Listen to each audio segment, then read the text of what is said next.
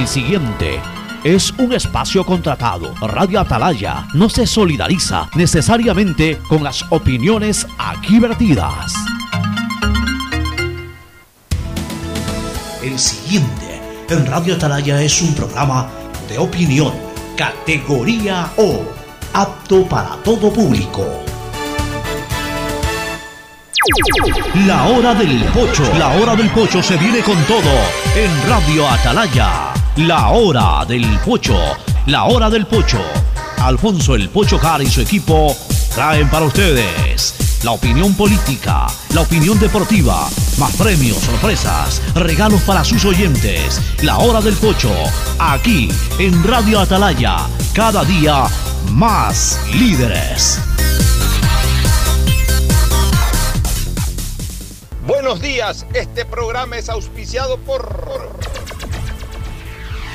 Aceites y Lubricantes Gulf, el aceite de mayor tecnología en el mercado. CFN continúa trabajando por el desarrollo de nuestro país. El desarrollo es ahora. Con Claro, conéctate más y sin pagar más. Vas a tener el doble de gigas para que puedas navegar el doble en tus redes, tu trabajo y tus estudios. Universidad Católica Santiago de Guayaquil y su plan de educación a distancia, formando siempre líderes. Banco del Pacífico, el Banco, con su línea de crédito Reactívate Ecuador al 5% de interés a 3 años y con los primeros 6 meses de gracia.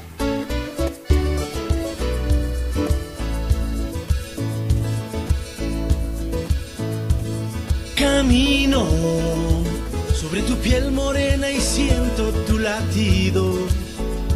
680 Sistema de Emisoras Atalaya en su... Año 76, Atalaya nunca falla y marca la raya del bienestar, del progreso y la libertad de Guayaquil, de Ecuador y del mundo. Por eso cada día es más líder, una potencia en radio y un hombre que ha hecho historia, pero que todos los días hace presente y proyecta futuro en el Dial de los Ecuatorianos. Este es su programa matinal, La Hora del Pocho, de este 1 de julio del 2020. Iniciamos el segundo semestre del año, 1 de julio, se fue el primer semestre inexistente.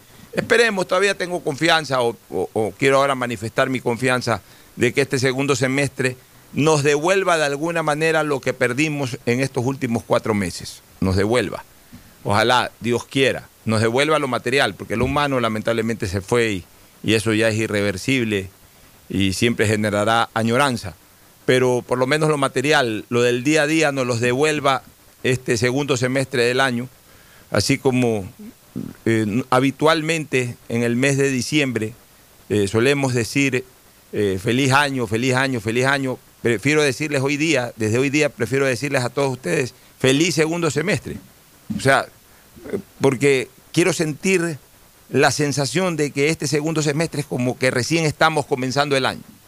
Quiero sentirme en este momento como en un 31 de diciembre del año pasado. Así que te voy a decir feliz semestre a ti, Fernando Flores Marín, le voy a decir feliz semestre a Gustavo González Cabal y a todos ustedes, amigos oyentes, como que si estuvieran un 31 de diciembre, porque el primer semestre no existió para nada bueno, existió para muchas cosas malas y feas, pero no existió para nada bueno.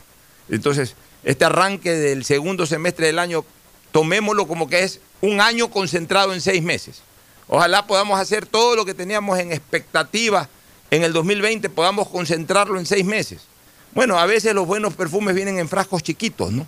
Y se puede concentrar mejor las cosas. Ojalá estos 6 meses podamos trabajar y producir lo que teníamos pensado hacer durante todo el 2020 para el 31 de diciembre decir, bueno, dentro de toda la desgracia que tuvimos que vivir en este 2020, algo nos quedó. Porque si hoy fuera 31 de diciembre, diríamos de que el 2020 no existió para nada.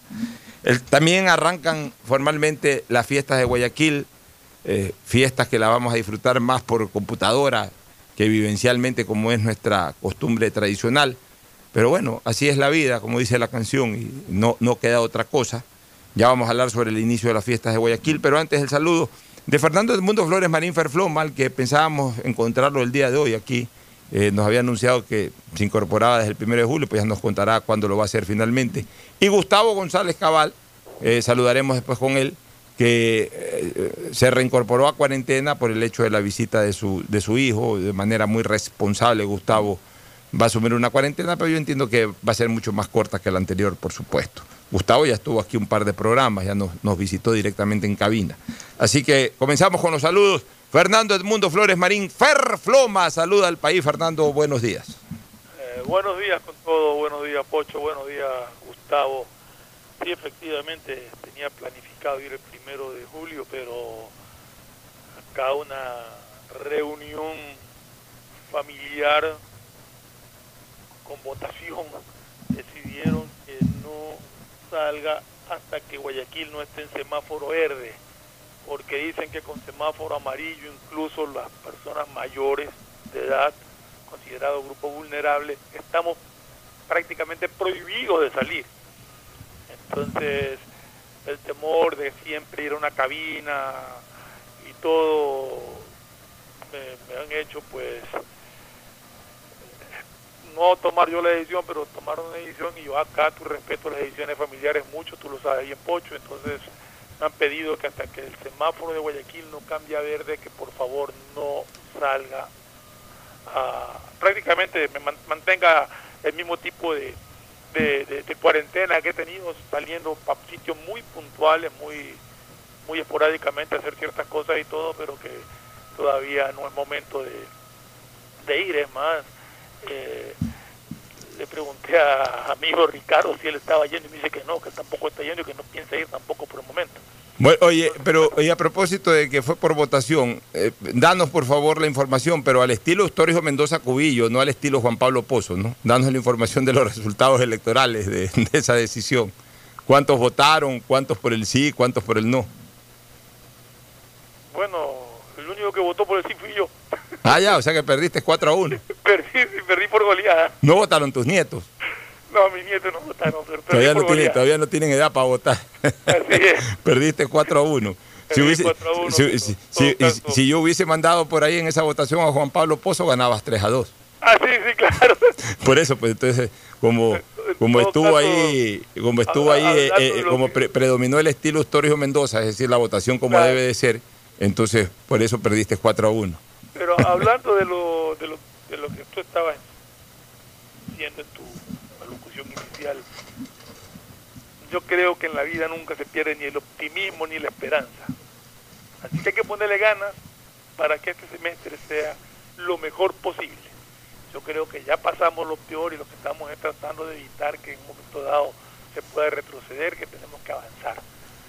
Tenemos que avanzar con cautela, con calma, pero creo que con optimismo y esperanza también de que estos 6 meses nos van a permitir recuperarnos, por lo menos en algo, todo lo que nos pasó en estos 4 meses pasados. Muy bien, ahora el saludo de Gustavo González Cabal, el cabalmente peligroso. Gustavo, buenos días. Buenos días, Alfonso. Buenos días, Fernando. Buen día, distinguida del sistema de emisoras Atalaya. Estamos aquí, en efecto, haciendo radio una vez más. Y yo estoy en cuarentena. Imagínate las cosas que están pasando en el mundo. Pues yo tengo un hijo que trabaja en una importante empresa de publicidad de México, ocupa un muy buen cargo allí, pero la empresa decidió cerrar sus puertas en cuanto al trabajo, y solamente hace trabajo por computación, por sistemas de contactos nuevos. Y en esa línea le dijo: a mí me da lo mismo que tú trabajes en Alaska, en Ciudad de México o en Medellín. Entonces, mi hijo trabaja todos los días desde aquí, desde Guayaquil, cumpliendo su agenda de reuniones y todo el trabajo de la empresa, porque la empresa no va a tener trabajos como antes, trabajos presenciales, sino hasta noviembre. Y la fecha todavía no está abierta. A él le siguen pagando lo mismo, porque él sigue produciendo lo mismo. Pero así están las cosas. Entonces, esto nos lleva a la conclusión de que hay que tener cuidado, no bajar la guardia, y tenemos que vivir una nueva realidad.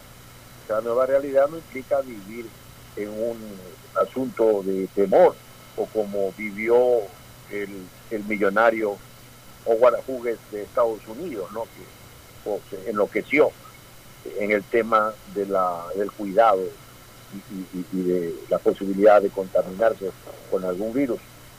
Pero sí, esta es una nueva realidad. Y hasta que no tengamos una vacuna, tenemos que mantener, y creo yo, mi querido Alfonso y Fernando, que así tengamos la vacuna, tenemos que construir una sociedad hacia adelante, en el sentido de que las macrociudades, las megalópolis, pues van a generar este tipo de problemas por el hacinamiento propio. Mira, el 70% de la humanidad está metida viviendo en ciudades. Entonces yo creo que es hora de volver los ojos hacia ciudades más pequeñas, hacia lo rural, hacia el medio ambiente, porque va a ser la única manera de poder sobrevivir lo que le espera de recorrer a la humanidad por delante. Bueno, tú tienes razón, Gustavo, y entremos a desarrollar algunos temitas.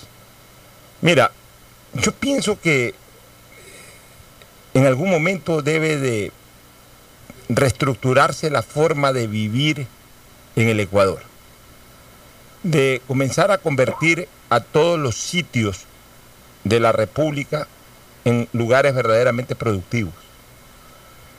O sea, a mí sí me da sana envidia cuando yo voy a Estados Unidos. Me voy a la Florida, que es el estado que más visito. Prácticamente siempre hago base en Florida y desde Florida me derivo a cualquier otro lado, regreso. Florida es mi puerta de entrada, es mi estado favorito y habitualmente siempre hago base, como ya dije, en ese lugar de los Estados Unidos. Pero ojo, que lo que te digo de Florida es en los 50 estados de los Estados Unidos, no solamente en Florida. Estás en Miami, que es una ciudad cosmopolita, una ciudad muy habitada, de mucho movimiento, pero para cualquier lado de la Florida que tú te movilices, hay producción. Hay producción, hay comercio, hay industria, hay venta. La gente vive en todos lados. O sea, es más, cuando te vas, por ejemplo, coges una ruta Guayaquil-Orlando, Miami-Orlando o Miami-Tampa, te vas por allá, encuentras cualquier cantidad de hoteles en diferentes sitios. ¿Por qué? Porque la gente visita esos sitios, porque la gente va a esos sitios de turismo, pero porque en esos sitios también hay mucha producción, hay gente que vive, hay gente que trabaja ahí. Entonces está mucha más repartida la población y disfrutan un poco más también de la naturaleza. La naturaleza es para disfrutarla siempre, no para disfrutarla esporádicamente, sino para disfrutarla siempre. Pongo eso, o comparo eso con Guayaquil, por ejemplo. Hablemos de Guayaquil, hablemos de la provincia de Guayaquil, hablemos concretamente en Guayaquil. Todo el mundo vive en Guayaquil. Si tú te quieres ir a vivir a Playas, estás lleno de limitaciones. Si tú te quieres ir a vivir a Progreso, peor. Si tú te quieres ir a vivir en cualquier sector de la vía a la costa rural, no de la vía a la costa urbano, porque ya obviamente hasta Chongón prácticamente es urbano y ahí ya la gente vive en la gran ciudad. Pero hablemos ya del Guayaquil rural, ya te vas para cualquier lado, pasando el peaje. Ya tienes que venir a Guayaquil, no puedes hacer absolutamente nada por ahí. O sea, no hay vida prácticamente, ahí hay naturaleza, pero no hay vida. Si te quieres ir a ver, salgamos ahora de lo que es la provincia del Guayas, pero lugares cercanos a Guayaquil, en donde mucha gente tiene incluso residencias. Hablemos de, te vas a Salinas, te vas a Punta Blanca, te vas a Manglar Alto, te vas a Olón, te vas a cualquier sitio de estos. No tienes que hacer. Ahí no hay mayormente trabajo. O sea, hay trabajo para los nativos, para los que viven ahí, que tienen una tiendita, que son pescadores, que tienen un localcito por ahí. A ver, mañana Gustavo González se va a vivir a Punta Blanca. ¿Qué hace en Punta Blanca? Nada. Pasado mañana Fernando Flores se va a vivir a Salinas. ¿Qué hacen Salinas? Nada. Pondrá por ahí un localcito para la gente que de vez en cuando vaya. En temporada le irá bien, después de la temporada, o sea, después al cuarto mes del año ya no le puede ir bien. Ya tendrá ahí para vivir, si es que tiene para vivir. Tendrá que ver qué diablos hace o cómo se conecta nuevamente con Guayaquil para poder subsistir. Te vas a Playas, peor. Vas a vivir a Playas, ¿qué haces en Playas? Más allá de disfrutar del hermoso clima y del mar, ¿qué haces en Playas? ¿De qué vives en Playas? Esa es la diferencia con países de primer mundo. Tú vives en Miami, obviamente tienes trabajo en Miami, haces lo que te dé la gana en Miami, pues te vas a West Palm Beach, es otra ciudad grande en donde hay trabajo, en donde la gente vive ahí, trabaja ahí, y te vas a Fort Lauderdale, ni que hablar, y te vas a a del Raibich, y te vas así a cuantas ciudades aparecen en el camino, a lo largo y ancho de la Florida. O sea, algún día podríamos vivir así, justamente para desahogar un poco el tema de las ciudades. Por eso que todo el mundo vive en Guayaquil y en Quito. Y máximo se crean estas ciudades satélites, hablemos así, de la gente que ya fastidiada de vivir prácticamente hombro con hombro, pared con pared con el vecino, tienen cierta posibilidad económica y bueno, deciden irse y abren ciudades satélites como la zona llamada La Puntilla en San Borondón, o sea, todo lo que es la vía San Borondón, o en La Aurora, lo que se llama ahora La Aurora, o en la vía La Costa, o sea, porque justamente ya se hizo insoportable vivir en el casco urbano de Guayaquil.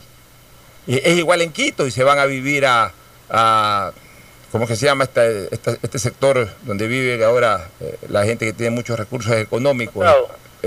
¿Perdón? El condado. No, el condado, pero no, ahora donde viven, bajando. Antes iban al Valle de los Chillos, ahora van a este otro valle, Cumbayá. Se van a Cumbayá, por allá. Pero al final de cuentas, así mismo en Pichincha, sales de Quito, en Conocoto, no tienes nada que hacer, tienes que ir a trabajar a Quito. Te vas Sangolquí más o menos ya tiene ciertas características de estas, de que de repente puedes trabajar en Sangolquí, puedes vivir en Sangolquí, pero te vas a cualquier otro lado, a cualquier otro cantón de Pichincha es lo mismo. Entonces, las grandes ciudades concentran todas las actividades de los pobladores en cada una de las provincias. Y hay provincias en que las grandes ciudades no te pueden ofrecer mayor cosa. Entonces, aquí hay mucha gente en Guayaquil, Fernando y Gustavo, que tiene departamentos en Salinas. Departamentos de diferente naturaleza. Hay gente que tiene departamentos en San Lorenzo, que son unos departamentos maravillosos. Hay otra gente que tiene departamentos a lo largo del malecón, un poco más antiguos, pero igual bonitos, que se puede vivir perfectamente, sobre todo gente de los 60 años para arriba puede vivir maravillosamente ahí. Hay gente que tiene departamentos o casas ya de la segunda calle de Salinas para atrás. O en Playas hay mucha gente que tiene casas muy bonitas a lo largo de la vía Adata, muy bonitas, pero van a vivir allá y ¿qué hacen allá? Un mes pasan bonito, al segundo mes están desesperados por venir, pues no tienen nada que hacer, no tienen cómo producir. Entonces todo se concentra en las grandes ciudades. Y por eso es que también las infecciones, este tipo de epidemias o de pandemias, termina azotando más porque todo el mundo está metido en el mismo círculo. Entonces, esta situación en algún momento, Fernando y Gustavo, en algún momento la sociedad ecuatoriana tendrá que corregir, en algún momento la colectividad del Ecuador tendrá que corregir esto, generar puntos de mayor producción, sacarlos un poco de las grandes ciudades y que haya mayor producción en otros lados para poder trabajar, porque al final de cuentas el hombre sigue el trabajo. O sea, donde tú estás lindo, estás bonito, pues si no trabajas, ¿qué haces? Tienes que ir a donde puedas trabajar. El trabajo es el imán para el ser humano, o sea, donde hay fuentes de trabajo, en donde hay posibilidades de trabajar, ahí estoy. Porque no puedo estar en un lugar donde no pueda mantener. No sé si está clara mi idea, Fernando, no sé si se pudo interpretar lo que he querido dar como mensaje. Sí, o sea, tu idea está clara, lo que yo veo es muy difícil la aplicación acá en el país por la manera de pensar y de ser de la gente. O sea, acá tendríamos que desarrollar, el ejemplo es válido, un país tan desarrollado como Estados Unidos, con vías de primer orden, con servicios básicos en todos los sitios donde tú puedas ir, en cualquiera de estos hoteles que tú mencionas que están a lo largo de las grandes vías, restaurantes o paraderos como llaman, pero tienen todo servicio básico sin ningún problema. Acá carecemos de eso, entonces es muy difícil ir implementando esa idea. Bueno, ojalá algún día se dé porque es válida el criterio, pero es complicado. Así es. Bueno, Gustavo, ya estamos en el mes de julio, 1 de julio, las fiestas de Guayaquil, o la fecha aniversaria de la fundación de Guayaquil, que es el cumpleaños de Guayaquil, ¿no? Yo siempre he dicho que la fecha de fundación es tu cumpleaños y la fecha de independencia son tus 18 años. Y de repente por ahí la gente, aunque todos añoramos la libertad, pero evidentemente nuestra fecha matriz siempre es el día en que nacimos. Por ende, las fiestas de julio son muy importantes para la ciudad porque nos recuerdan la fecha en que esto pasó a ser ciudad, de alguna manera, como comarca, al comienzo, todo lo que ustedes quieran, pero fue la ciudad de Guayaquil en su inicio, es su partida de nacimiento. Y siempre lo hemos celebrado muy bien, siempre han habido una serie de actos, actividades, desfiles. Hace 30 años eran maravillosos los desfiles que se hacían en las calles, tanto de las Fuerzas Armadas como de los planteles educacionales. Antes también, estoy hablando de por lo menos unos 25 años atrás, se fusionaban dos fiestas para julio. Era una recordación obligatoria, feriada, la del natalicio de Bolívar, 24 de julio, con la del 25 de julio. Entonces se entraba a un puente vacacional de 24 y 25, pero el 24 y el 25 se las disfrutaba mucho con estos momentos cívicos. Guayaquil vivía verdaderas fiestas. En la actualidad, y de unos 25 años para acá, ya o menos quizás, ya no se celebra como feriado el 24 de julio por el natalicio de Bolívar, pero obviamente sí el 25 de julio. Y se han venido desarrollando durante todos estos últimos años, a través del municipio de Guayaquil, una serie de actos festivos que le han dado mucho realce, mucho colorido a la ciudad en sus fiestas, y que han terminado siendo imán de, y centro de atracción para turistas nacionales y para turistas extranjeros incluso. Y dentro de esos turistas extranjeros tenemos que contar a muchos ecuatorianos que viviendo en otros lados dicen, no, me voy para las fiestas de Guayaquil, me voy a las fiestas de mi ciudad, y se vienen. ¿Por qué? Porque encuentran muchas cosas interesantes, muchas actividades, muchos concursos, en fin, disfrutan de las fiestas. Como todo en el mundo, este año, o por lo menos durante esta parte del año, vamos a tener que vivir de la añoranza y de lo que por ahí nos ofrezcan a nivel del internet o alguna otra cosa presencial. Estuve viendo hoy día en televisión un reportaje sobre la agenda de festividades de Guayaquil. Muchas cosas van a ver a través de Facebook, no queda más. Por ahí va a haber algo presencial, me parece que la ruta de los ciclistas para visitar las huecas, algo así, me parece haber visto que iba a ser presencial. Y pare de contar. Incluso ni siquiera entiendo va a haber el acto cívico político que siempre se desarrolla organizado por el municipio de Guayaquil. Pero más allá de aquello, Fernando, el 1 de julio, que es el día del inicio de las fiestas de Guayaquil, lo hago propicio para dos cosas. Primero, una vez más para agradecer y luego para solicitar. ¿A quién quiero una vez más agradecer? A todo el personal médico, paramédico y de todo tipo de servicio complementario que hubo en favor de Guayaquil durante el tiempo de pandemia. Quiero agradecerle a todos los médicos que ayudaron a curar enfermos, a todos, a los que ayudaron presencialmente, por supuesto con mayor realce, pero también muchos médicos trabajaron a través de telecomunicación y lo hicieron muy bien y salvaron también muchas vidas. Quiero saludar y felicitar a todo el personal paramédico de hospitales, de clínicas, dígase enfermeras, dígase camilleros, dígase barrenderos, dígase barchilones, dígase todo personal que de manera honesta trabajó en los hospitales de Guayaquil, del Seguro Social, del Ministerio de Salud Pública, de las clínicas privadas, todos, de los dispensarios médicos, de los centros de salud del municipio, del Ministerio de Salud, de todo personal médico y paramédico que puso su contingente en beneficio de la salud de Guayaquil. A todos ellos, mi más cálido agradecimiento y felicitación. Asimismo, a todo el personal que trabajó por Guayaquil y por los guayaquileños de manera complementaria. Dígase, el personal de recolección de basura, el personal de la empresa eléctrica que siempre estuvo presto para solucionar problemas de fluido eléctrico, el personal del agua potable, la gente en el sector privado que trabajó para proveernos de alimentos, y estos realmente nunca faltaron, la gente que nos dio seguridad en los establecimientos privados, en los establecimientos públicos, o que ayudó a la organización justamente de las entidades privadas proveedoras de alimentos, toda esa gente que estuvo ahí presta para hacer que se respeten las filas, se guarde la distancia. O sea, todas las personas que trabajaron en beneficio de Guayaquil y de los guayaquileños, todas las entidades públicas también, las autoridades que con errores y con virtudes, pero estuvieron ahí prestas para ayudar a solucionar los problemas. Tampoco hay que olvidarlo.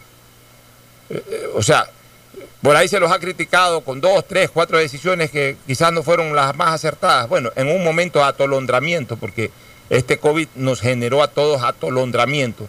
Bueno, pero pudieron haberse equivocado en decisiones, pero también supieron corregir en muchos casos, rectificar y ayudar a la mejoría absoluta del estatus sanitario en la ciudad. O sea, no hay que solamente recordar y traer a colación siempre lo negativo, sino también lo positivo. Todas las autoridades públicas, nacionales, locales, la gente que colaboró. O sea, es momento de resaltar lo positivo. Hoy Guayaquil salió de esa terrible crisis gracias a Guayaquil y a toda la gente que hace Guayaquil. Todos nos esmeramos, incluso aquellos que poco podían hacer o nada podían hacer, se esmeraron cuidándose, obviamente respetando el confinamiento. Cuando tuvieron que salir, salieron con cuidado, con precaución. Yo veo que ese ha sido el comportamiento, la actitud de la inmensa mayoría de pobladores de Guayaquil. Ah, que hay unos que otros que no, bueno, pero esos unos que otros son una minoría, como son una minoría los corruptos. Porque se habla de que sí, que lo feo de la pandemia fue la corrupción en los hospitales del Ecuador, y hablemos de los hospitales de Guayaquil, sí, pero ¿cuántos? 100 corruptos, ¿cuántos pobladores somos? 3 millones de pobladores. O sea, siempre hay una minoría cuyo efecto nocivo afecta también a la mayoría, es verdad, pero no se puede generalizar.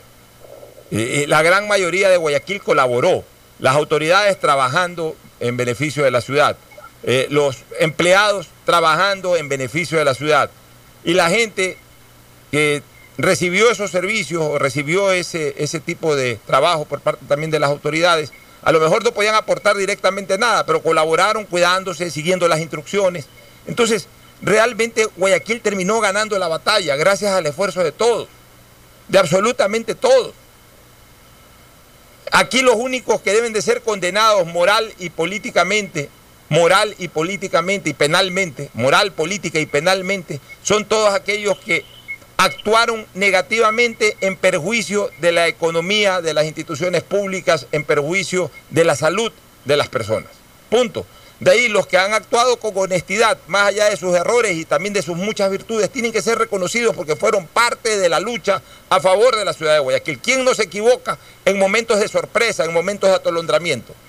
El error es parte de la actividad humana, pero la virtud está en revisar la situación, corregirla, mejorarla, comenzar a trabajar de manera positiva a efectos de qué, de terminar venciendo, porque aquí lo importante es el resultado, y el resultado fue que Ecuador, pero en especial Guayaquil, terminó venciendo.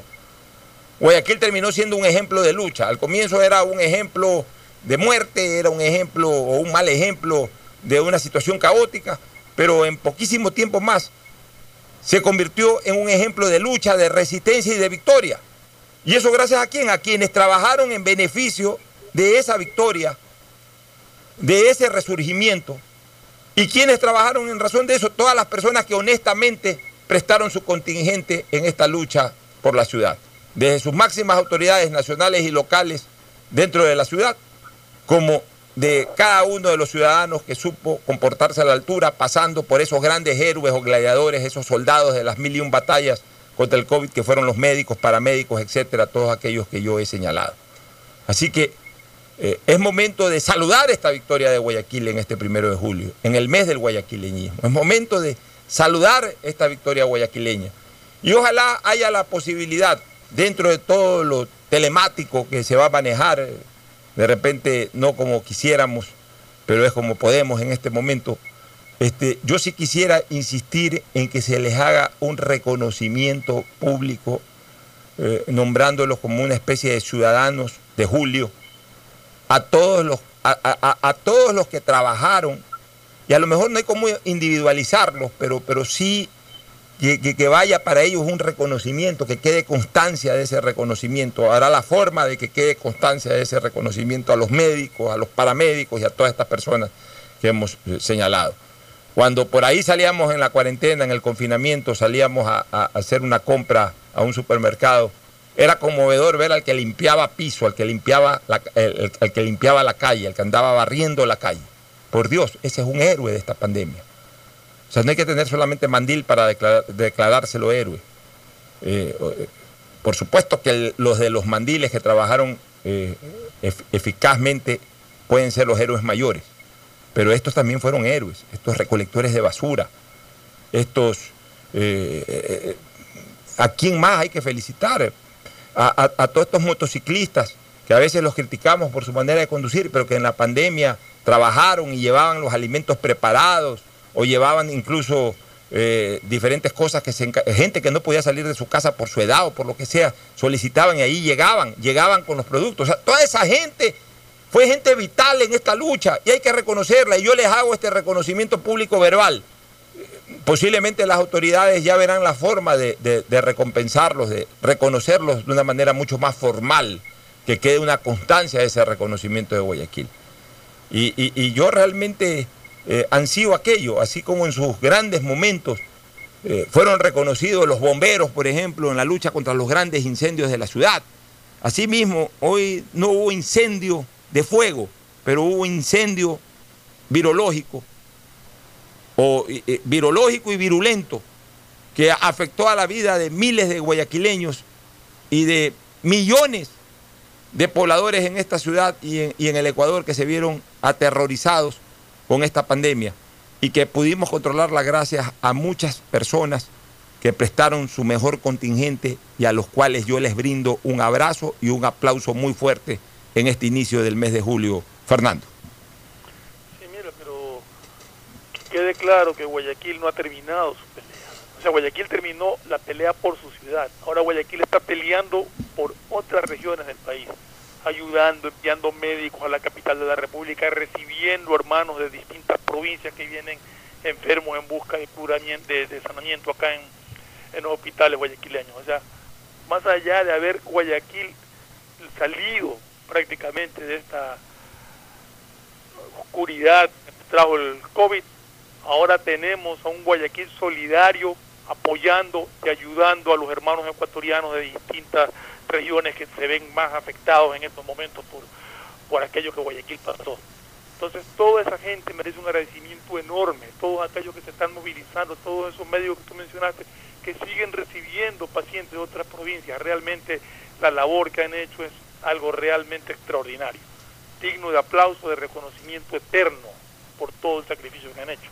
En cuanto a lo de la corrupción, Pocho, yo me quedo asombrado ahora, ya más allá de la corrupción de los hospitales que estalló con la pandemia, pero seguimos viendo, ¿no? Es impresionante la cantidad de asambleístas, de trabajadores de sectores públicos o de políticos en general, que han sufrido algún tipo de discapacidad. Todos ahora tienen carnet de discapacidad y te importan vehículos de última gama con carnet de discapacidad. O sea, realmente es vergonzoso. Y cada vez nos sorprenden más con las sinvergüencerías que han adoptado. Bueno, yo ya hice un comentario al respecto que lo voy a repetir, pero antes quiero el comentario de Gustavo González. Muy poco que decir. Tu homenaje es muy sentido y muy real. La vida es como conducir un automóvil. El parabrisas más grande está hacia lo que viene de la carretera. El parabrisas más pequeño está hacia lo que dejaste atrás y lo miras por el retrovisor. Eso no significa que tú te olvides de mirar hacia atrás, pero fundamentalmente hay que empujar para adelante, como tú muy bien lo has hecho en estos momentos. Yo creo que en algún rato hay que hacer una bitácora de la crisis que pasamos y que estamos pasando. Y en esa bitácora tiene que escribirse todo lo malo y todo lo bueno. Todos esos guayaquileños que tú has nombrado, todos esos ecuatorianos que has dejado de nombrar, pero que no alcanzan esta hora para dar sus nombres, que dieron todo lo que tenían que dar en su corazón, en sus bolsillos, por sacar adelante a Guayaquil. A Guayaquil guachara, a Guayaquil huérfana, que se debatía y solamente pudo recoger sus propias fuerzas, su propia resiliencia para echar para adelante y poner las cosas en niveles aceptables de control de la pandemia. y ayudar al resto del país, como muy bien dice Fernando. Sobre el tema que has comentado con Alcides Montilla, el tema de los carnets discapacitados, para mí es un tema muy sensible, Alfonso y Fernando. Yo pues tengo una hermana que fue azotada por el virus de la parálisis infantil. Entonces ella pues tiene lesiones, está en una silla de ruedas, y créeme que fue un verdadero calvario sacar el carnet de discapacitada. Yo tuve una cuñada que falleció, una hermana de mi esposa, Laura Novoa, que era discapacitada, que tenía un problema de entendimiento, un problema cerebral, de comprensión. Y bueno, que ella tenga carnet de discapacitada fue también un enorme y cansado ir y venir de aquí para allá. O sea, fue realmente complicado. Y a nadie de mi familia, nosotros no somos millonarios, pero somos pudientes, ni a nadie de la familia Novoa, que no son millonarios, pero son pudientes, se les ocurrió usar los carnets, ni de mi hermana, ni de mi cuñada, para importar un auto de lujo, ¿no? Y usarlo a nombre de ella, de ese beneficio legal, porque es un beneficio legal. A mí el tema me irrita profundamente, porque si un asambleísta en efecto tiene una discapacidad, como tú dijiste hoy día en la mañana, ese asambleísta tiene derecho a usar el carnet. No hay vuelta que darle, es la ley. La ley, que es una declaración de la voluntad soberana que, manifestada en la forma prescrita por la Constitución, manda, prohíbe o permite, como dice en un poema, en verdad, el artículo 1 del Código Civil. Está bien. Lo terrible, la sedicia social está en que un asambleísta que no tiene discapacidad aparezca falsificando un instrumento público. Están falsificándolo de manera ideológica, porque el documento ha sido entregado por autoridad competente, pero el contenido del documento es falso, porque si el asambleísta no tiene esa condición de ser una persona con una discapacidad, pues debe ser enjuiciado penalmente. Para eso están las leyes, y al mismo tiempo la asamblea tiene que retirarle su calidad de asambleísta, porque de haber hecho esa conducta, eso se llama sedicia social, burlarse de las personas que sí tienen el calvario de tener una discapacidad, como tú muy bien dijiste hoy día por la mañana, de esa persona que no puede usar sus propios recursos para movilizarse, de esa persona que no que entender qué pasa a su alrededor, no puede leer, no puede escribir, porque simplemente tiene una discapacidad. Entonces resulta vomitivo, resulta obsceno creer que una asambleísta haya cometido el delito de mentir, de conseguir con su capital político que un documento público sea falsificado ideológicamente para el beneficiarse de la importación, por ejemplo, de un Mercedes-Benz. Esa gente tiene que ser expulsada de la Asamblea Nacional, sin lugar a dudas. Ahora, si estas personas tienen derecho y en verdad tienen la discapacidad, no es justo que el alacraneo de las redes sociales hagan esto su agosto. En eso yo estoy de acuerdo contigo y comparto tu frontalidad, Alfonso. Así es, mi querido Gustavo, y como Fernando trajo a colación el tema, yo voy a dar mi comentario una vez más. Lo hice en El Paso, pero ahora lo voy a hacer en La Hora del Pocho. Tener una discapacidad no deja de ser una molestia para cualquier persona, para muchos, de acuerdo al grado de la discapacidad, hasta una desgracia. Imagínense una persona parapléjica, o hemipléjica, o una persona ciega, sorda o muda, que son grados de discapacidad extremadamente altos. No hablar de la discapacidad mental, es decir, personas que tienen problemas mentales, problemas de afectación cerebral incluso, eso es algo terrible. Personas que tienen enfermedades innatas que generan discapacidad, ni qué hablar, enfermedades innatas o enfermedades genéticas, terrible. Otras, con el paso de los años, han generado algún tipo de discapacidad, que no es tan grave tampoco, como las ya señaladas, pero que no dejan de ser una molestia para las personas que la sufren. O sea, cualquier persona cuyo organismo no funcione en el 100% de la perfección. Una cosa son las dolencias o las enfermedades con las que ya uno se acostumbra a vivir. Alguien lamentablemente le dio cáncer, no es discapacitado, tiene un problema gravísimo. Bueno, pues ya hay que acostumbrarse a vivir con eso hasta que se pueda vivir. Alguien que tiene diabetes igual tendrá que cuidarse para combatir su diabetes. Alguien que tenga algún problema de carácter funcional es una cosa.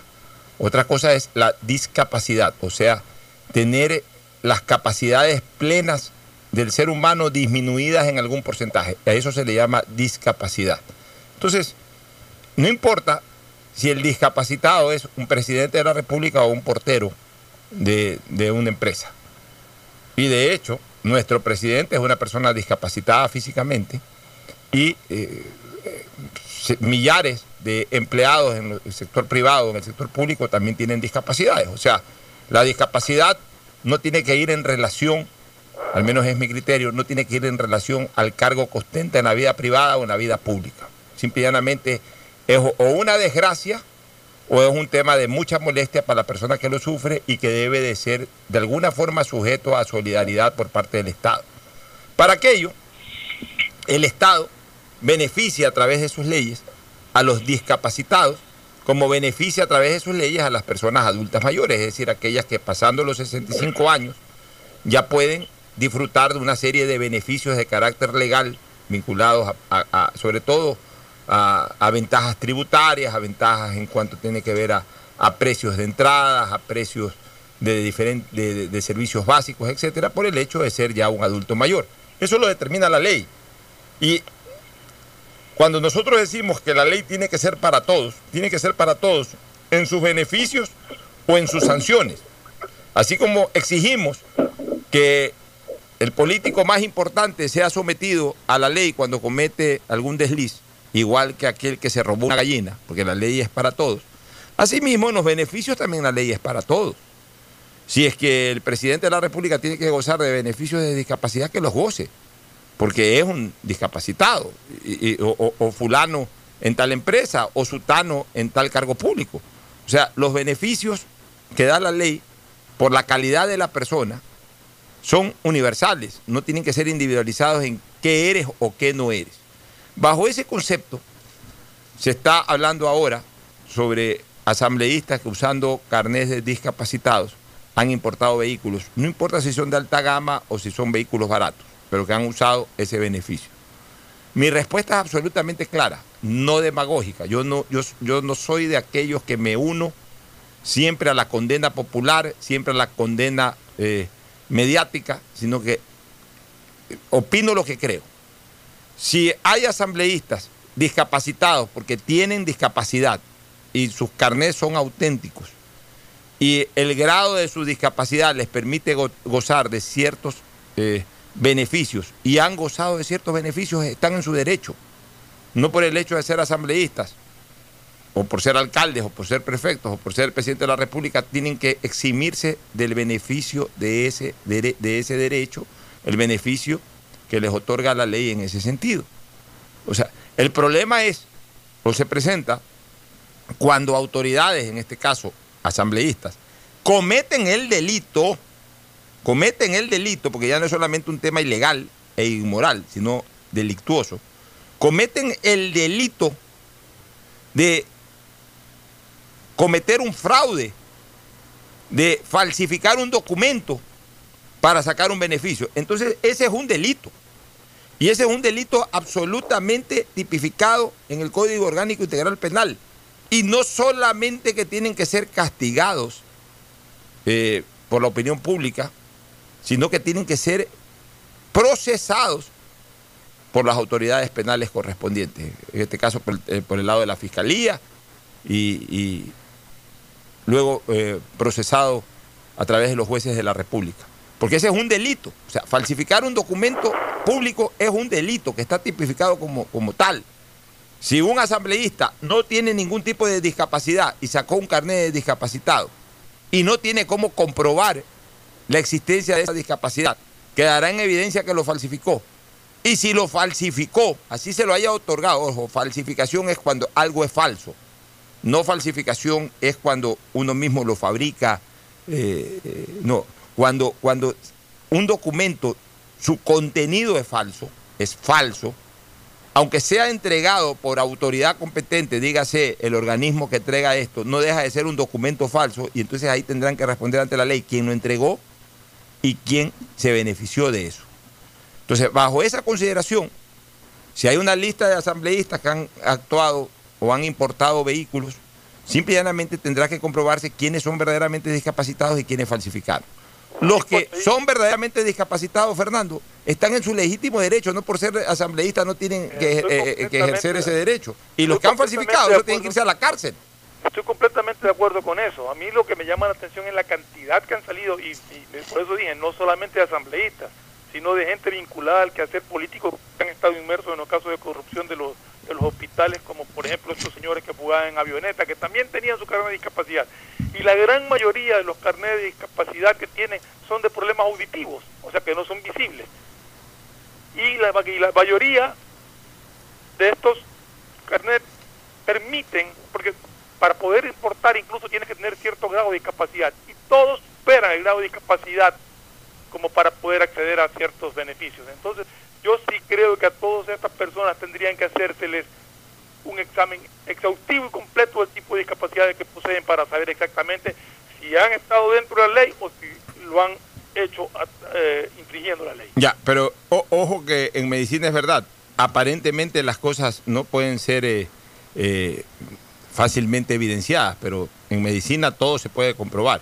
Sí, claro. En primer lugar, veamos de qué fecha son esos carnets y sobre todo desde qué fecha aparentemente surge esta discapacidad, porque si tú te encuentras con varios de esos asambleístas que ya tienen años con esos carnets, incluso cuando no eran asambleístas, entonces ya ahí partimos de una realidad. Pues, claro, ya quiere decir que el señor tenía problemas. Ya, pues, no. Así es. Si es que justo le aparecen los problemas de discapacidad en los años en que comienza a ser asambleísta, bueno, no quiere decir que eso sea falso, pero ya te genera una sospecha. Entonces, allá vienen los exámenes médicos, ¿no? Los exámenes clínicos. Los otorrinos saben perfectamente. Exactamente, hay pruebas médicas en otorrinolaringología, hay pruebas que te permiten en un momento determinado determinar el grado de sensibilidad que tú tengas, así como las personas que son miopes, que tienen un alto nivel de miopía y que obviamente entran dentro de un grado de discapacidad. Todo eso se puede medir, todo eso se puede probar, pero evidentemente pues para eso deben de estar las investigaciones. Yo he escuchado ahí que el asambleísta Villamar, con quien, tal como lo dije esta mañana, no tengo ningún tipo de relación personal, o sea, nunca he sido amigo de él, ni conocido, ni nada, lo conozco por lo que se lo ha visto en estos años actuar como asambleísta, pero no tengo ninguna relación personal con él. Creo que ha hecho dos o tres cosas interesantes, una de ellas, haber impulsado la caída de ese malhadado impuesto verde, eso es algo que yo creo que queda en su favor, en su haber político. También me parece que es demasiado exagerado en la participación mediática, en el estilo ese que tienen a veces de tuitear, tuitea por cualquier cosa y tuitea cada rato y tuitea a veces en forma burlesca. O sea, cae dentro de ese mediatismo y eso hace de que a veces tenga reacciones más mediáticas que efectivas. Y a mí me han dicho que él ha señalado de que estaría dispuesto a una reliquidación. Yo no estoy de acuerdo con esa respuesta de él.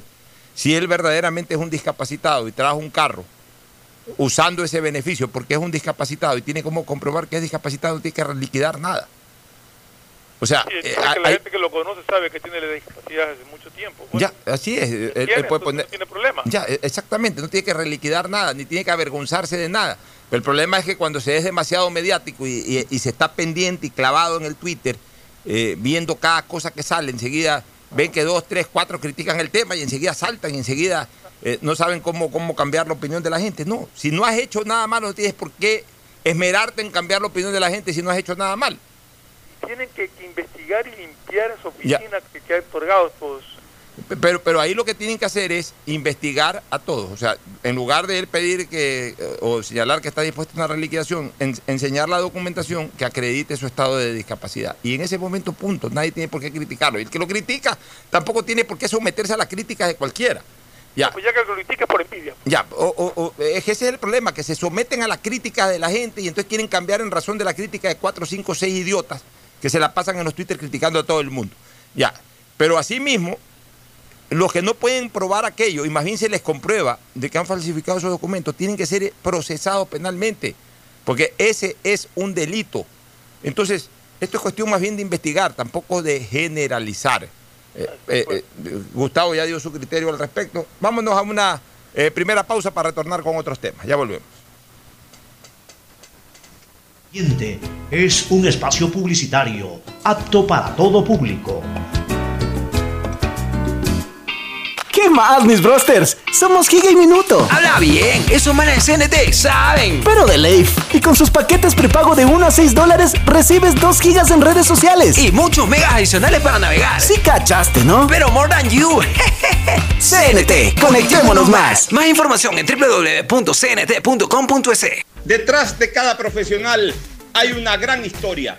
Aprende, experimenta y crea la tuya. Estudia a distancia en la Universidad Católica Santiago de Guayaquil. Contamos con las carreras de marketing, administración de empresa, emprendimiento e innovación social, turismo, contabilidad y auditoría, trabajo social y derecho.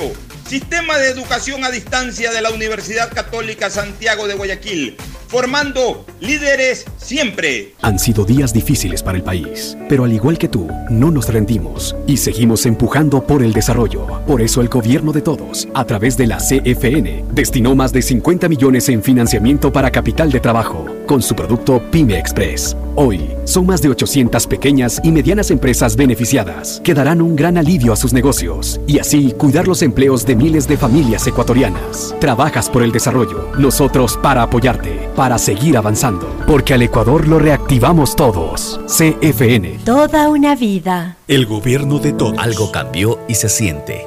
De a poco nos vamos reactivando, a pasos cortos pero seguros, sintiendo que podemos volver a una nueva realidad, para recibirte con la misma calidez de siempre. El Aeropuerto Internacional José Joaquín de Olmedo abre nuevamente las puertas de Guayaquil, reiniciando las operaciones de los vuelos comerciales con 30% de sus frecuencias habituales y cumpliendo un estricto protocolo de bioseguridad aprobado por el COE Nacional. Autoridad Aeroportuaria, en coordinación con la Alcaldía, te recuerdan que a Guayaquil la levantamos juntos.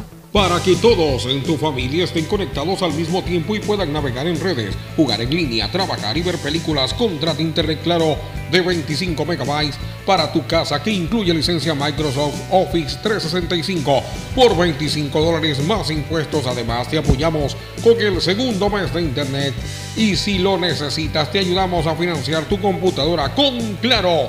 Todo se conecta.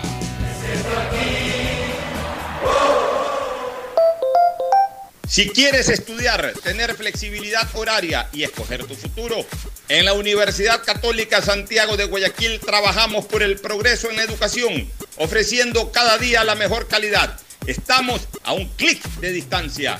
Contamos con las carreras de marketing, administración de empresa, emprendimiento e innovación social, turismo, contabilidad y auditoría, trabajo social y derecho. Sistema de Educación a Distancia de la Universidad Católica Santiago de Guayaquil, formando líderes siempre. ¿Qué más, mi Harrison Ford? ¿Y vos? ¿Ya te cambiaste a CNT? ¡Vivo, vivo! Compra tu chip CNT prepago, que incluye más de 3 gigas para que navegues por 7 días y sigas vacilando tu patín en todas tus redes. CNT, conectémonos más. Más información en www.cnt.com.es. Han sido días difíciles para el país, pero al igual que tú, no nos rendimos y seguimos empujando por el desarrollo. Por eso el gobierno de todos, a través de la CFN, destinó más de 50 millones en financiamiento para capital de trabajo, con su producto Pyme Express. Hoy, son Son más de 800 pequeñas y medianas empresas beneficiadas que darán un gran alivio a sus negocios y así cuidar los empleos de miles de familias ecuatorianas. Trabajas por el desarrollo, nosotros para apoyarte, para seguir avanzando, porque al Ecuador lo reactivamos todos. CFN. Toda una vida. El gobierno de todos. Que es mejor nunca tener que escuchar. Porque cada motor es diferente. Desde hace 104 años, Lubricantes Cool mantiene la más alta tecnología y calidad en línea de aceites para motores a diésel y gasolina. Está hecho con una fórmula especial para dar excelente protección a todo tipo de motores, evitando el desgaste prematuro de pistones, anillos y árbol de levas, ayudando a mantener limpio el motor y libre de depósitos que se forman por las altas o bajas temperaturas. Dele a su motor lo que se merece. Lubricantes Gulf, la más alta tecnología en lubricación. 104 años preservando la vida de su motor. Lubricantes Gulf. Gulf es más lubricante.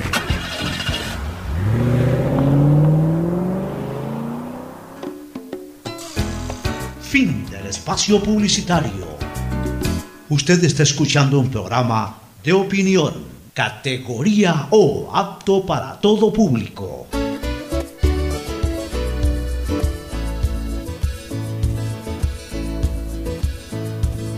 Camino sobre tu piel morena y siento tu latido y miro todo lo bueno que los dos hemos vivido. Te digo, solo hay razones para estar agradecido. Es lo que somos y... Bueno, retornamos. Un apreciado amigo me escribe, está escuchando el programa y sobre todo la primera parte en donde hablábamos de los reconocimientos.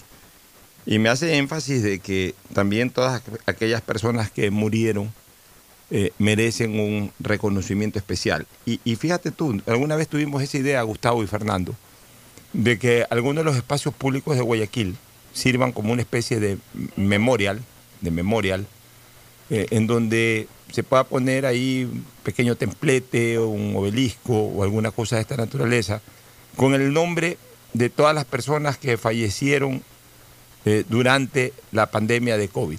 Inclusive gente que posiblemente no se supo realmente cuál fue la causa de muerte, pero ya dentro de esta pandemia, los 6.000, 7.000 ciudadanos que murieron, ¿no?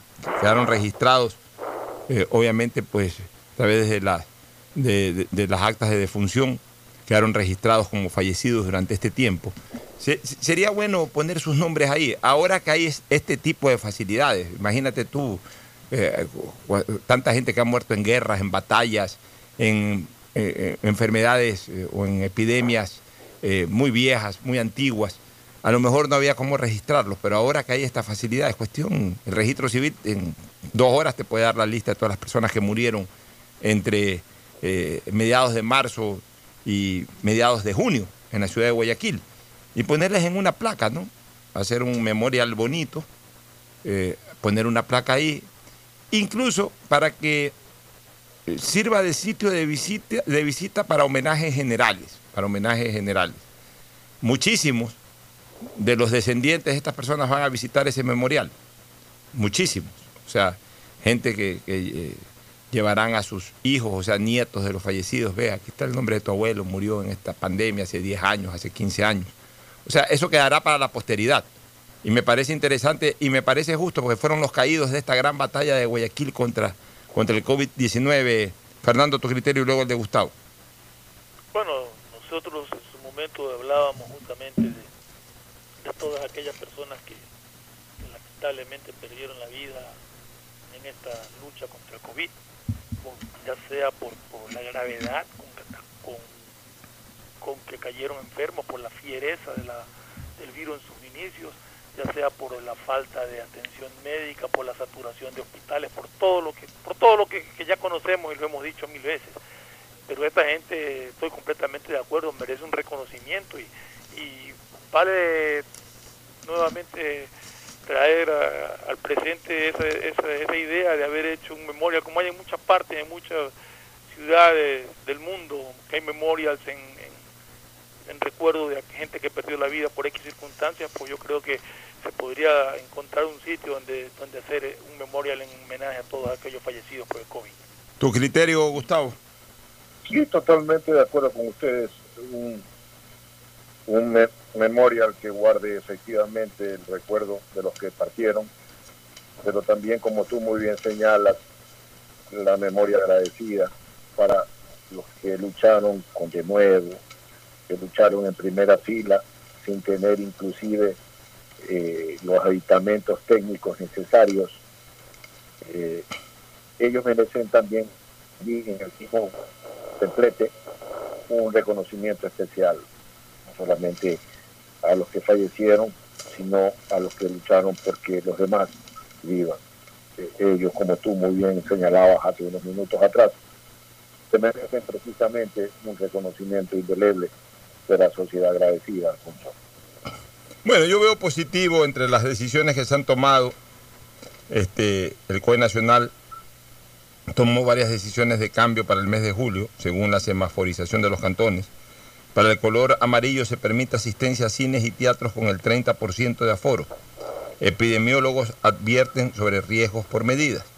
El Comité de Operaciones de Emergencia Nacional cambió las reglas para el funcionamiento de los semáforos epidemiológicos por la presencia del coronavirus para el mes de julio. En el semáforo amarillo, en el que aún se mantiene Guayaquil, el toque de queda será ahora desde las 11 de la noche hasta las 5 de la mañana, a excepción de Quito. Entre el 1 de julio y 31 de julio se debe avanzar en descalar el confinamiento y lograr la reactivación del país. Cabe recalcar que es un proceso que se mantiene en permanente evaluación, no únicamente por las propias dinámicas de los territorios, sino también por el comportamiento de la población y las características propias del nuevo coronavirus, señala el documento. Desde el 22 de julio se abrirán las playas con la implementación de un sistema de videovigilancia. En cuanto al tema laboral, a nivel nacional, excepto Quito, habrá el 50% de trabajadores públicos presenciales. En la capital será máximo el 25%. Bueno, tomando en cuenta que en la capital está el mayor peso de la burocracia, ¿no? Mira, a mí me parece bien. Esto es lo que yo he estado pidiendo. Protocolos nuevos. Y cuando las cosas se hacen bajo ciertas consideraciones que hay que analizarlas, hay que apoyarlas. Protocolos nuevos que empujen un poquito más a la reactivación.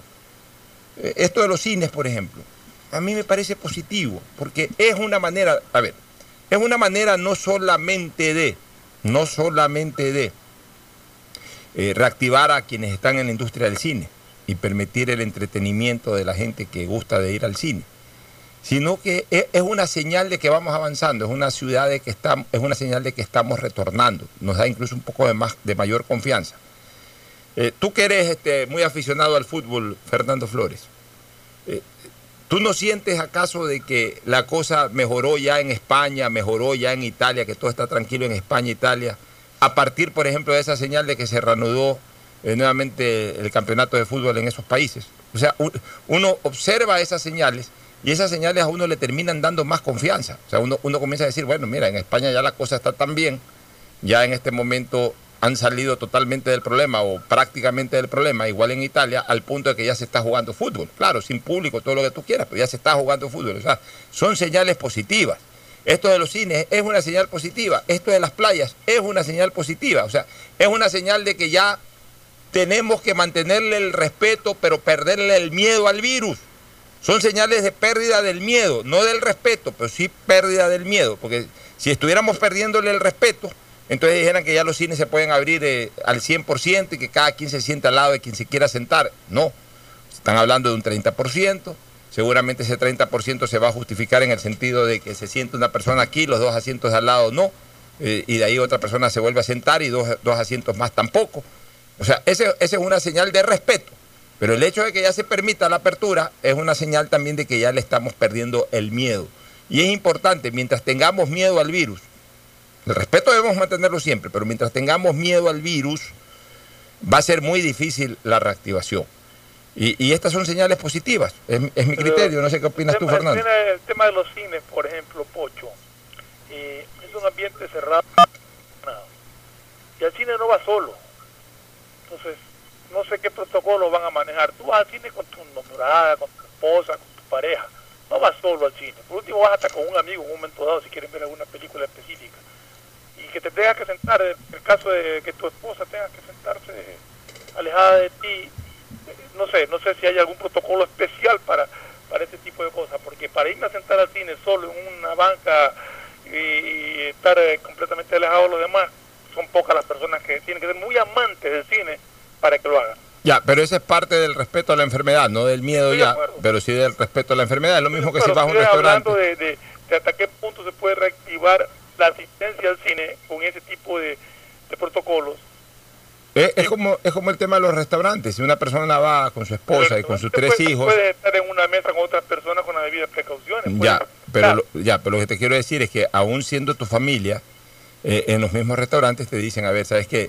Vienen 5 personas. Antes en una mesa entraban 5 o 6 personas. Ahora te ponen 2 mesas para 5 personas, aunque sean familiares, porque no solamente es el hecho de la... O sea, ahí no se están fijando tanto en el tema de la posibilidad de que entre esas 5 personas se infecten, sino que también hay que dar el efecto visual del distanciamiento en el cual hoy estamos. Es decir, no importa si son esposo, esposa e hijos, pero que se vea que hay cierta separación, para que el que va caminando por afuera vea que hay esa separación. Vas con tu pareja o con tu esposa o con alguien y te sientas en la misma mesa que separado por un... No, claro, pero acá te sientas...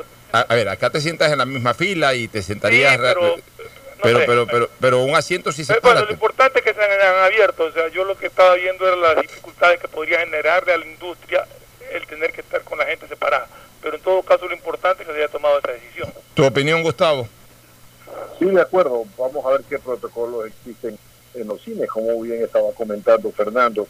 Pero sí, hay que, como tú muy bien señalabas, Alfonso, hay que respetar al virus. Hay que mantener distanciamiento, hay que mantener conductas propias de esta pandemia que está aquí, que no se ha ido, que no se va a ir de la noche a la mañana tampoco, pero que vamos a derrotarla poco a poco. Mira lo que hizo Uruguay, mira cómo constituyó Uruguay su COE nacional. Ahí estuvo la diferencia. Ahí está la diferencia. Este es un tema científico, este es un tema técnico, este es un tema que necesariamente implica la rebusca de las mejores capacidades del país en temas como medicina, en temas como matemáticas, en temas de computación. No voy a llover sobre mojado en el tema, ¿no?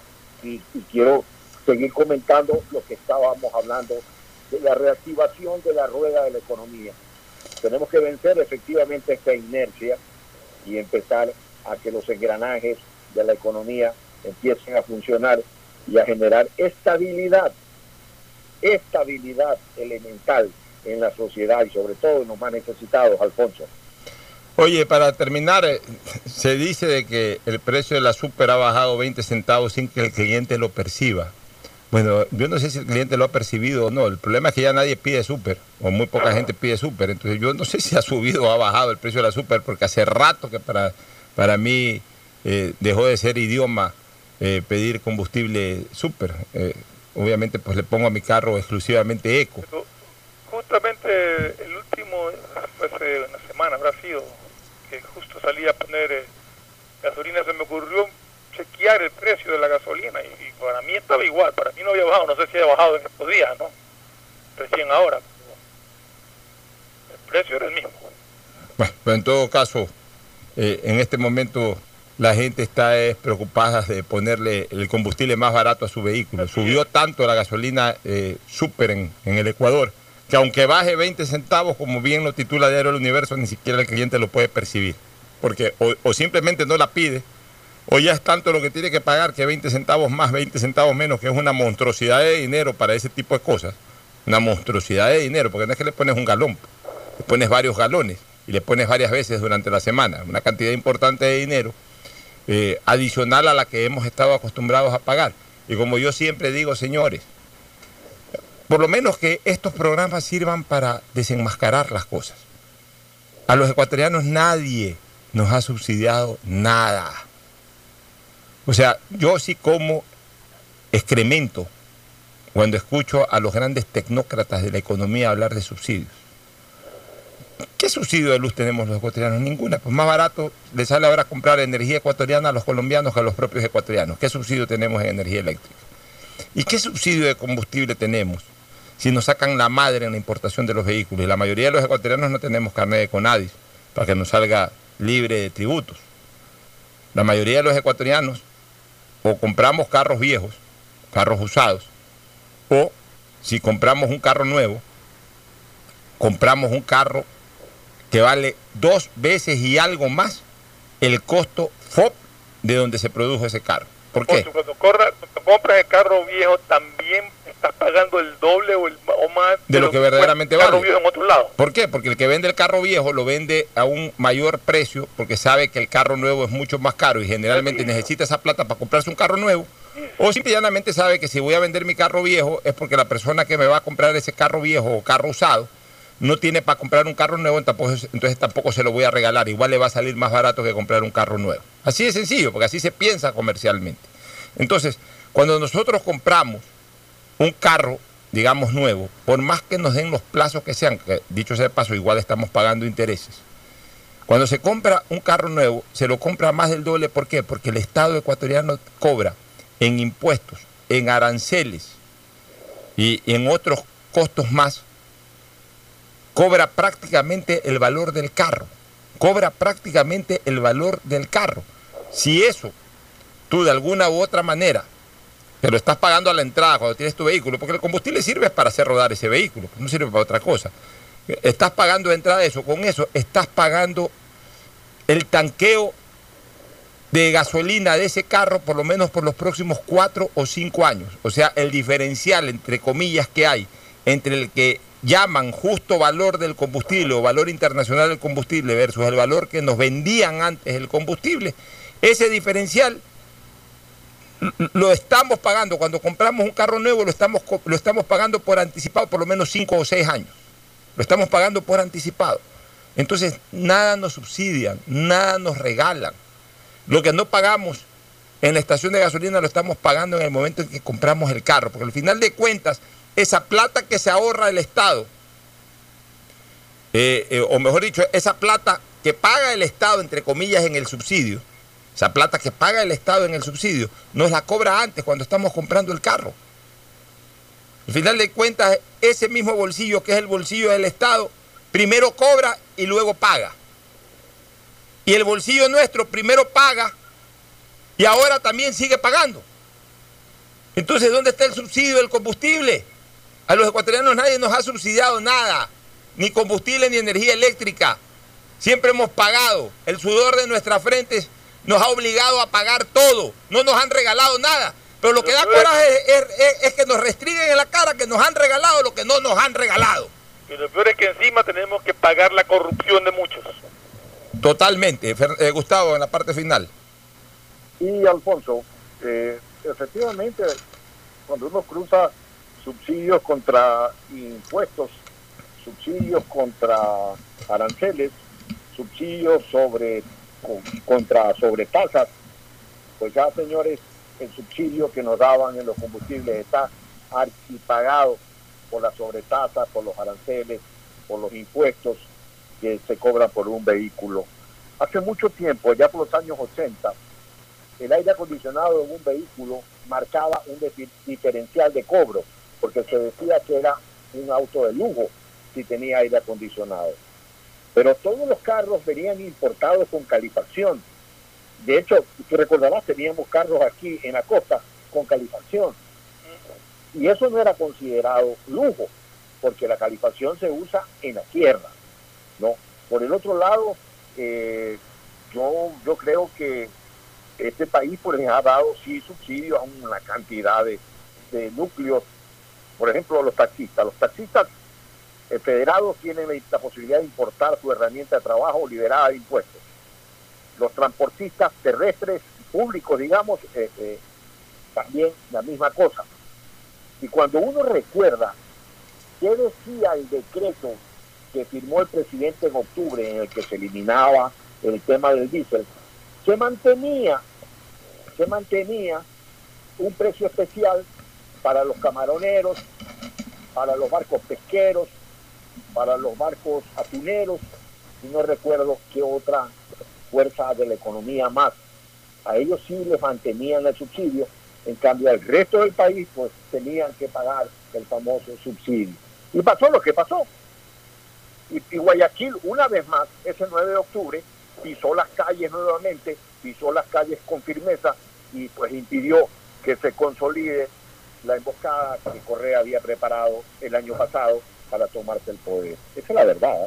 Bueno, nos vamos a una recomendación comercial y retornamos con el segmento deportivo. Este programa.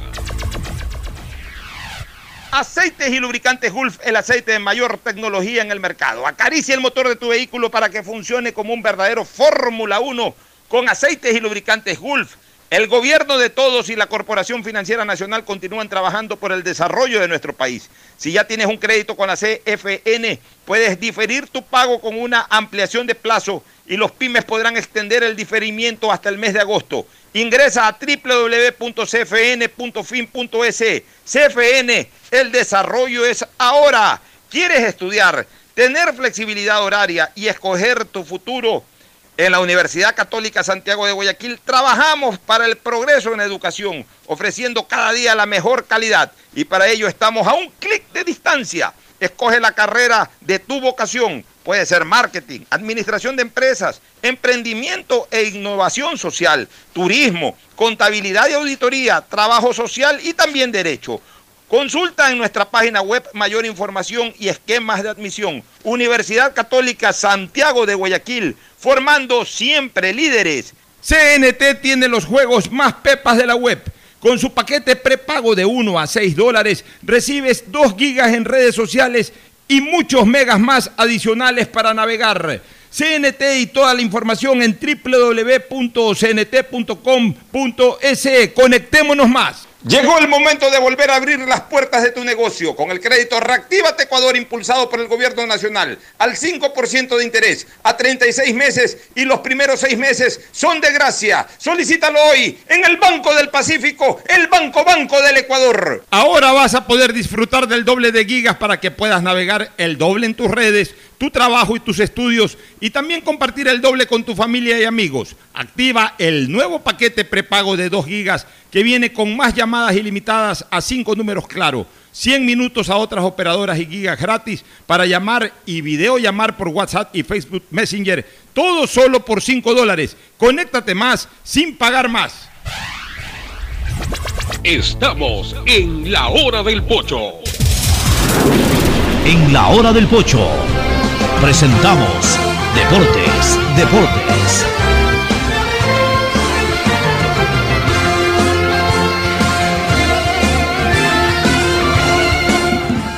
Muy bien, Mauricio Zambrano Izquierdo. Mauricio, buenos días.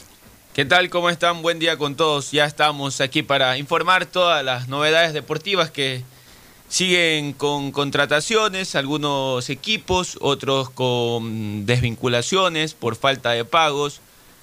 También a la espera de la respuesta, que ayer pude leer a algunos periodistas que trabajan en el medio también, que de medio deportivo, donde hablan de que sería ya una posibilidad de que el COE habilite para que el campeonato se reinicie el 17 de julio. Parece que han convencido con todos los protocolos que ha presentado la Liga Pro. Así que igualmente hay que esperar el pronunciamiento oficial de las autoridades. Bien, como le decía, hoy en la mañana, hace pocos minutos, anunció un nuevo refuerzo, el Aucas, un zaguero central, es un argentino de 28 años, se llama Lionel Galeano, zaguero central de 28 años, él ha jugado en Godoy Cruz, y viene procedente del Independiente Aldosivi, un nuevo central. Recordemos que Aucas se dio la salida a algunos jugadores, entre ellos el central Oneto, que jugó pocos partidos en esta temporada. Bueno, el Aucas por lo menos es de los equipos que más está haciendo sonar movimientos de cara a la reanudación del torneo, ¿no? Sí. Otra contratación que se dio el día de ayer es del actual campeón, el Delfín, sumó a sus filas un volante, un defensa central también, Andy Burbano. Él viene procedente del Independiente Juniors, donde jugó ya la temporada pasada. Andy Burbano, jugador joven, que va a tener la oportunidad de estar en el equipo campeón del Delfín. Esa es otra de las que se suma a las contrataciones. Y en Emelec, ayer también, el día de ayer finalizaba el contrato de Edwin Pernilla, el venezolano. El soldado Pernilla. El soldado Pernilla, que venía, ya se le terminó. Recordado por un solo gol importante, ese contra Macará, que estuvo a punto de darle a Emelec el paso a las semifinales de la Liga Pro del año pasado. ¿Te acuerdas, Fernando, ese gol de Pernilla? Sí, claro. De un 2-2, creo que. Al final le robaron ese partido al Emelec. Antes del penal inventado. Antes del penal inventado. El partido terminó 2-2, ¿no? 2-2, sí. Porque habían empatado. A ver, ¿cómo habían quedado en Guayaquil? Creo que había ganado Macará 1-0, sí. O no. O creo que había ganado 2-1, y ese 2-1 llevaba a los penales. Llevaba a los penales. Pero ahí hubo el penalti ese que se lo inventaron indiscutiblemente y que terminó con el gol del Macará, y con ese empate Macará siguió a semifinales y Emelec quedó fuera de la Liga Pro. Pero eso es lo único. ¿Tú recuerdas algo más de este chico Pernilla que ese gol, Fernando? No, en realidad a Pernilla, la gente es injusta a veces con Pernilla, porque creen que un delantero, por la posición que él juega de 9, tiene que entrar y hacer un chorro de goles de entrada. Yo creo que muchos jugadores los mata también la presión, o sea, no metes un gol en 1 o 2 partidos, ya te empiezan a criticar y a decir de todo, porque que han traído un 9 que no hace goles, y te empiezan a presionar y a desesperar. Y yo creo que yo he visto videos de Pernilla cuando jugaba en Chile, por ejemplo, y realmente me pareció un jugador muy interesante, un jugador que hacía goles. Venía siendo figura de ese equipo. Y bueno, ¿y lo van a ratificar a Pernilla o no? Sí, está ratificado hasta el finalizar la temporada. Bueno, la oportunidad que tiene de jugar este nuevo campeonato, porque Barceló tampoco es que mostró mucho en los primeros 3 o 4 partidos. Bueno, Barceló sí hizo goles, Barceló, sí, completó goles, ahí, 2 goles, bueno. 2 goles. Pero la verdad es que no tenemos lo terminó de sentar. Es que no tenemos recuerdo de este año. O sea, es la verdad, no hay recuerdo de este año, no hay. A veces hasta uno termina confundiendo lo que se dio este año, el inicio de este año, con lo del año pasado. Nos vamos a una recomendación comercial, volvemos para el cierre. El siguiente es un espacio publicitario apto para todo público. ¿Qué más, mis brosters? Somos Giga y Minuto. Habla bien, esos manes de CNT saben. Pero de Leif. Y con sus paquetes prepago de $1 a $6, recibes 2 gigas en redes sociales. Y muchos megas adicionales para navegar. Sí cachaste, ¿no? Pero more than you. CNT, conectémonos más. Más información en www.cnt.com.es. Detrás de cada profesional hay una gran historia. Aprende, experimenta y crea la tuya. Estudia a distancia en la Universidad Católica Santiago de Guayaquil. Contamos con las carreras de marketing, administración de empresa, emprendimiento e innovación social, turismo, contabilidad y auditoría, trabajo social y derecho. Sistema de educación a distancia de la Universidad Católica Santiago de Guayaquil, formando líderes siempre. Han sido días difíciles para el país, pero al igual que tú, no nos rendimos y seguimos empujando por el desarrollo. Por eso el gobierno de todos, a través de la CFN, destinó más de 50 millones en financiamiento para capital de trabajo, con su producto Pyme Express. Hoy, son más de 800 pequeñas y medianas empresas beneficiadas, que darán un gran alivio a sus negocios y así cuidar los empleos de miles de familias ecuatorianas. Trabajas por el desarrollo, nosotros para apoyarte, para seguir avanzando. Porque al Ecuador lo reactivamos todos. CFN. Toda una vida. El gobierno de todos. Algo cambió y se siente. De a poco nos vamos reactivando. A pasos cortos pero seguros. Sintiendo que podemos volver a una nueva realidad. Para recibirte con la misma calidez de siempre. El Aeropuerto Internacional José Joaquín de Olmedo abre nuevamente las puertas de Guayaquil, reiniciando las operaciones de los vuelos comerciales con 30% de sus frecuencias habituales y cumpliendo un estricto protocolo de bioseguridad aprobado por el COE Nacional. Autoridad Aeroportuaria, en coordinación con la Alcaldía, te recuerdan que a Guayaquil la levantamos juntos. para que todos en tu familia estén conectados al mismo tiempo y puedan navegar en redes, jugar en línea, trabajar y ver películas. Contrata Internet Claro de 25 megabytes para tu casa que incluye licencia Microsoft Office 365 por $25 más impuestos. Además, te apoyamos con el segundo mes de Internet y si lo necesitas, te ayudamos a financiar tu computadora con Claro. Todo se conecta.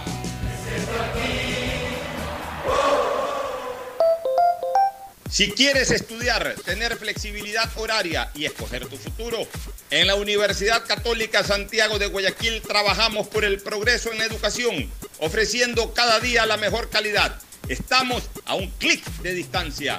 Contamos con las carreras de marketing, administración de empresa, emprendimiento e innovación social, turismo, contabilidad y auditoría, trabajo social y derecho. Sistema de Educación a Distancia de la Universidad Católica Santiago de Guayaquil.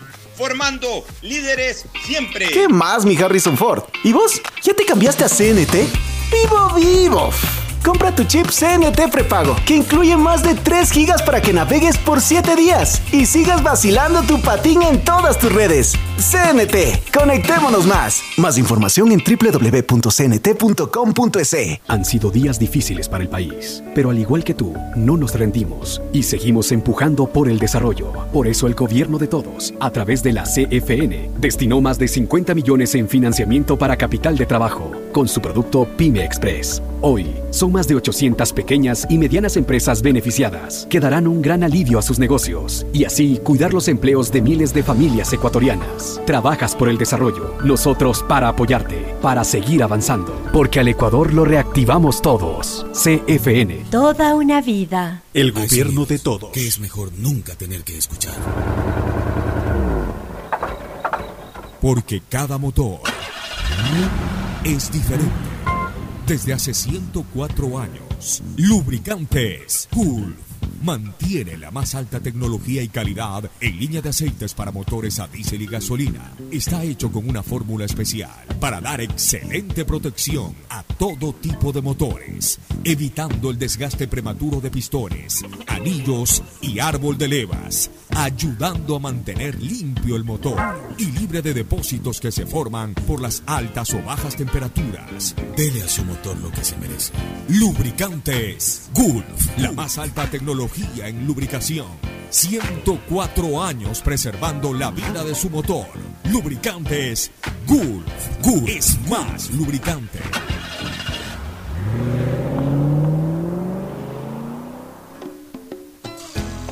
Fin del espacio publicitario.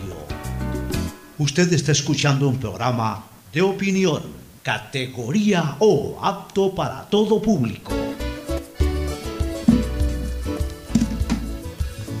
Bueno, ¿alguna otra novedad en lo deportivo, bueno, sí, Mauricio? Conversando un poco de ayer, lo que sucedió en la Liga Española, en donde se están definiendo el título, también que se despidió Quique Saverio del Fútbol Club Barcelona, no renovó con el club. ¿A dónde va Saverio? Aún no se conoce dónde iría, es uno de los que salió también. Chumi, jugadores del Barça B salieron. Si armáramos un equipo ecuatoriano en Europa, nos faltarían algunas posiciones, o sea, de jugadores actuales en Europa, no de que han pasado por Europa. En el arco no tenemos arquero en Europa ahorita, ¿no? Teníamos este chico Ramírez, pues ya lo regresaron. En la defensa, marcador derecho, no... Bueno, izquierdo. Tenemos los dos marcadores, Palacios y Estupiñán. Bueno, Palacios en Europa no está. ¿En dónde está? En la MLS. Ah, ya se fue a la MLS. Entonces tenemos solamente Estupiñán. Sí. Lo de Arboleda nunca se ha concretado. No se ha concretado. Está Estupiñán y Ramírez. ¿Perdón? Ramírez y Estupiñán. Sí. Ya, tenemos marcadores, no tenemos centrales. Derecho no. Ya, volante de marca. Centrales tenemos a los que están, bueno, no en Europa. Pero... No, pero estamos hablando de los que están en Europa. Volantes. A este Kiko Saverio. Novoa. Quique Saverio, no sé si sumamos al chico Valencia, que ayer incluso hasta marcó un golazo. ¿Cuál chico Valencia? El Joel Valencia. Joel Valencia, que juega en el Norwich. Ya. Y ahí podríamos poner a Énner Valencia también. Énner en caso de que se dé como también volante por derecha, que puede jugar en esa posición, pero bueno, dicen que va al Galatasaray. Ajá. Y adelante tenemos a Felipe Caicedo, a Leonardo Campana. Campana, claro. Tenemos a ¿qué otro delantero más tenemos por allá? Creo que teníamos otro delantero por ahí. Bueno, están Felipe, Leonardo, no se me viene. Ya, pero de los que están consolidados, pocos. O sea, claro, de esos hoy está ya, ya está consolidado Estupiñán. Bueno, pero Montero sigue allá, ¿no? Pero eso no existe. Montero. Pero ni juega. Bueno, ya. Montero, claro. Pues ni juega. Hablemos de ¿cómo es que se llama? Consolidado está Estupiñán ya. Sí, consolidado yo a Pervis lo veo. Consolidado ya de salida, pero todavía está consolidado porque es una figura en Europa, Cristian Novoa. Ramírez también está consolidado en su equipo. ¿Quién? Cristian Ramírez. Ya. Ramírez, Felipe Caicedo también lo veo titular en estas jornadas. Novoa. Ya lo mencioné a Novoa, porque Leonardo Campana pues todavía ni juega. No debuta, exactamente. ¿Y qué otro jugador extranjero, otro jugador ecuatoriano anda por allá? Quique Sabeiro. Quique Sabeiro. Pues tampoco juega. Pero hay que ver, es que ese es por eso dicen que él salió, por la oportunidad de ir a un nuevo equipo, a un nuevo equipo de Europa. En donde pueda jugar, exactamente. Porque la verdad es que se habla bien de él. De muy muchos problemas. Sí. Y tienen marginado a muchos jóvenes. Justamente estaba leyendo críticas muy fuertes por el canje que han hecho. Que con Arthur. Estábamos acá de Arthur. Pero es que ahí el que maneja Barcelona de España tiene nombre y apellido, pues Lionel Messi. Él pone a la gente en él en el camerino toma las decisiones. Los entrenadores le piden permiso a Messi para todo. Ayer el Barca resignó más posibilidades todavía en la liga. Empatando 2-2 con el Atlético. ¿Y el Real Madrid cuándo juega? Mañana. Hubo dos penales que para mi concepto ninguno de los dos fue penal. Yo tampoco los pitaba esos penales. Yo creo que ahora con esto del VAR y que saben que el mínimo toque lo pueden pitar, hasta los jugadores están exagerando las caídas. Sí, pero para mí ninguno de los dos fue penal. Gracias por su sintonía. Este programa fue auspiciado por... Aceites y lubricantes Gulf, el aceite de mayor tecnología en el mercado. CFN continúa trabajando por el desarrollo de nuestro país. El desarrollo es ahora. Con Claro, conéctate más y sin pagar más. Vas a tener el doble de gigas para que puedas navegar el doble en tus redes, tu trabajo y tus estudios. Universidad Católica Santiago de Guayaquil y su plan de educación a distancia, formando siempre líderes. Banco del Pacífico, el Banco, con su línea de crédito Reactívate Ecuador al 5% de interés a 3 años y con los primeros 6 meses de gracia. CNT, con su paquete prepago de $1 a $6, recibe 2 gigas en redes sociales y muchas más adicionales para navegar.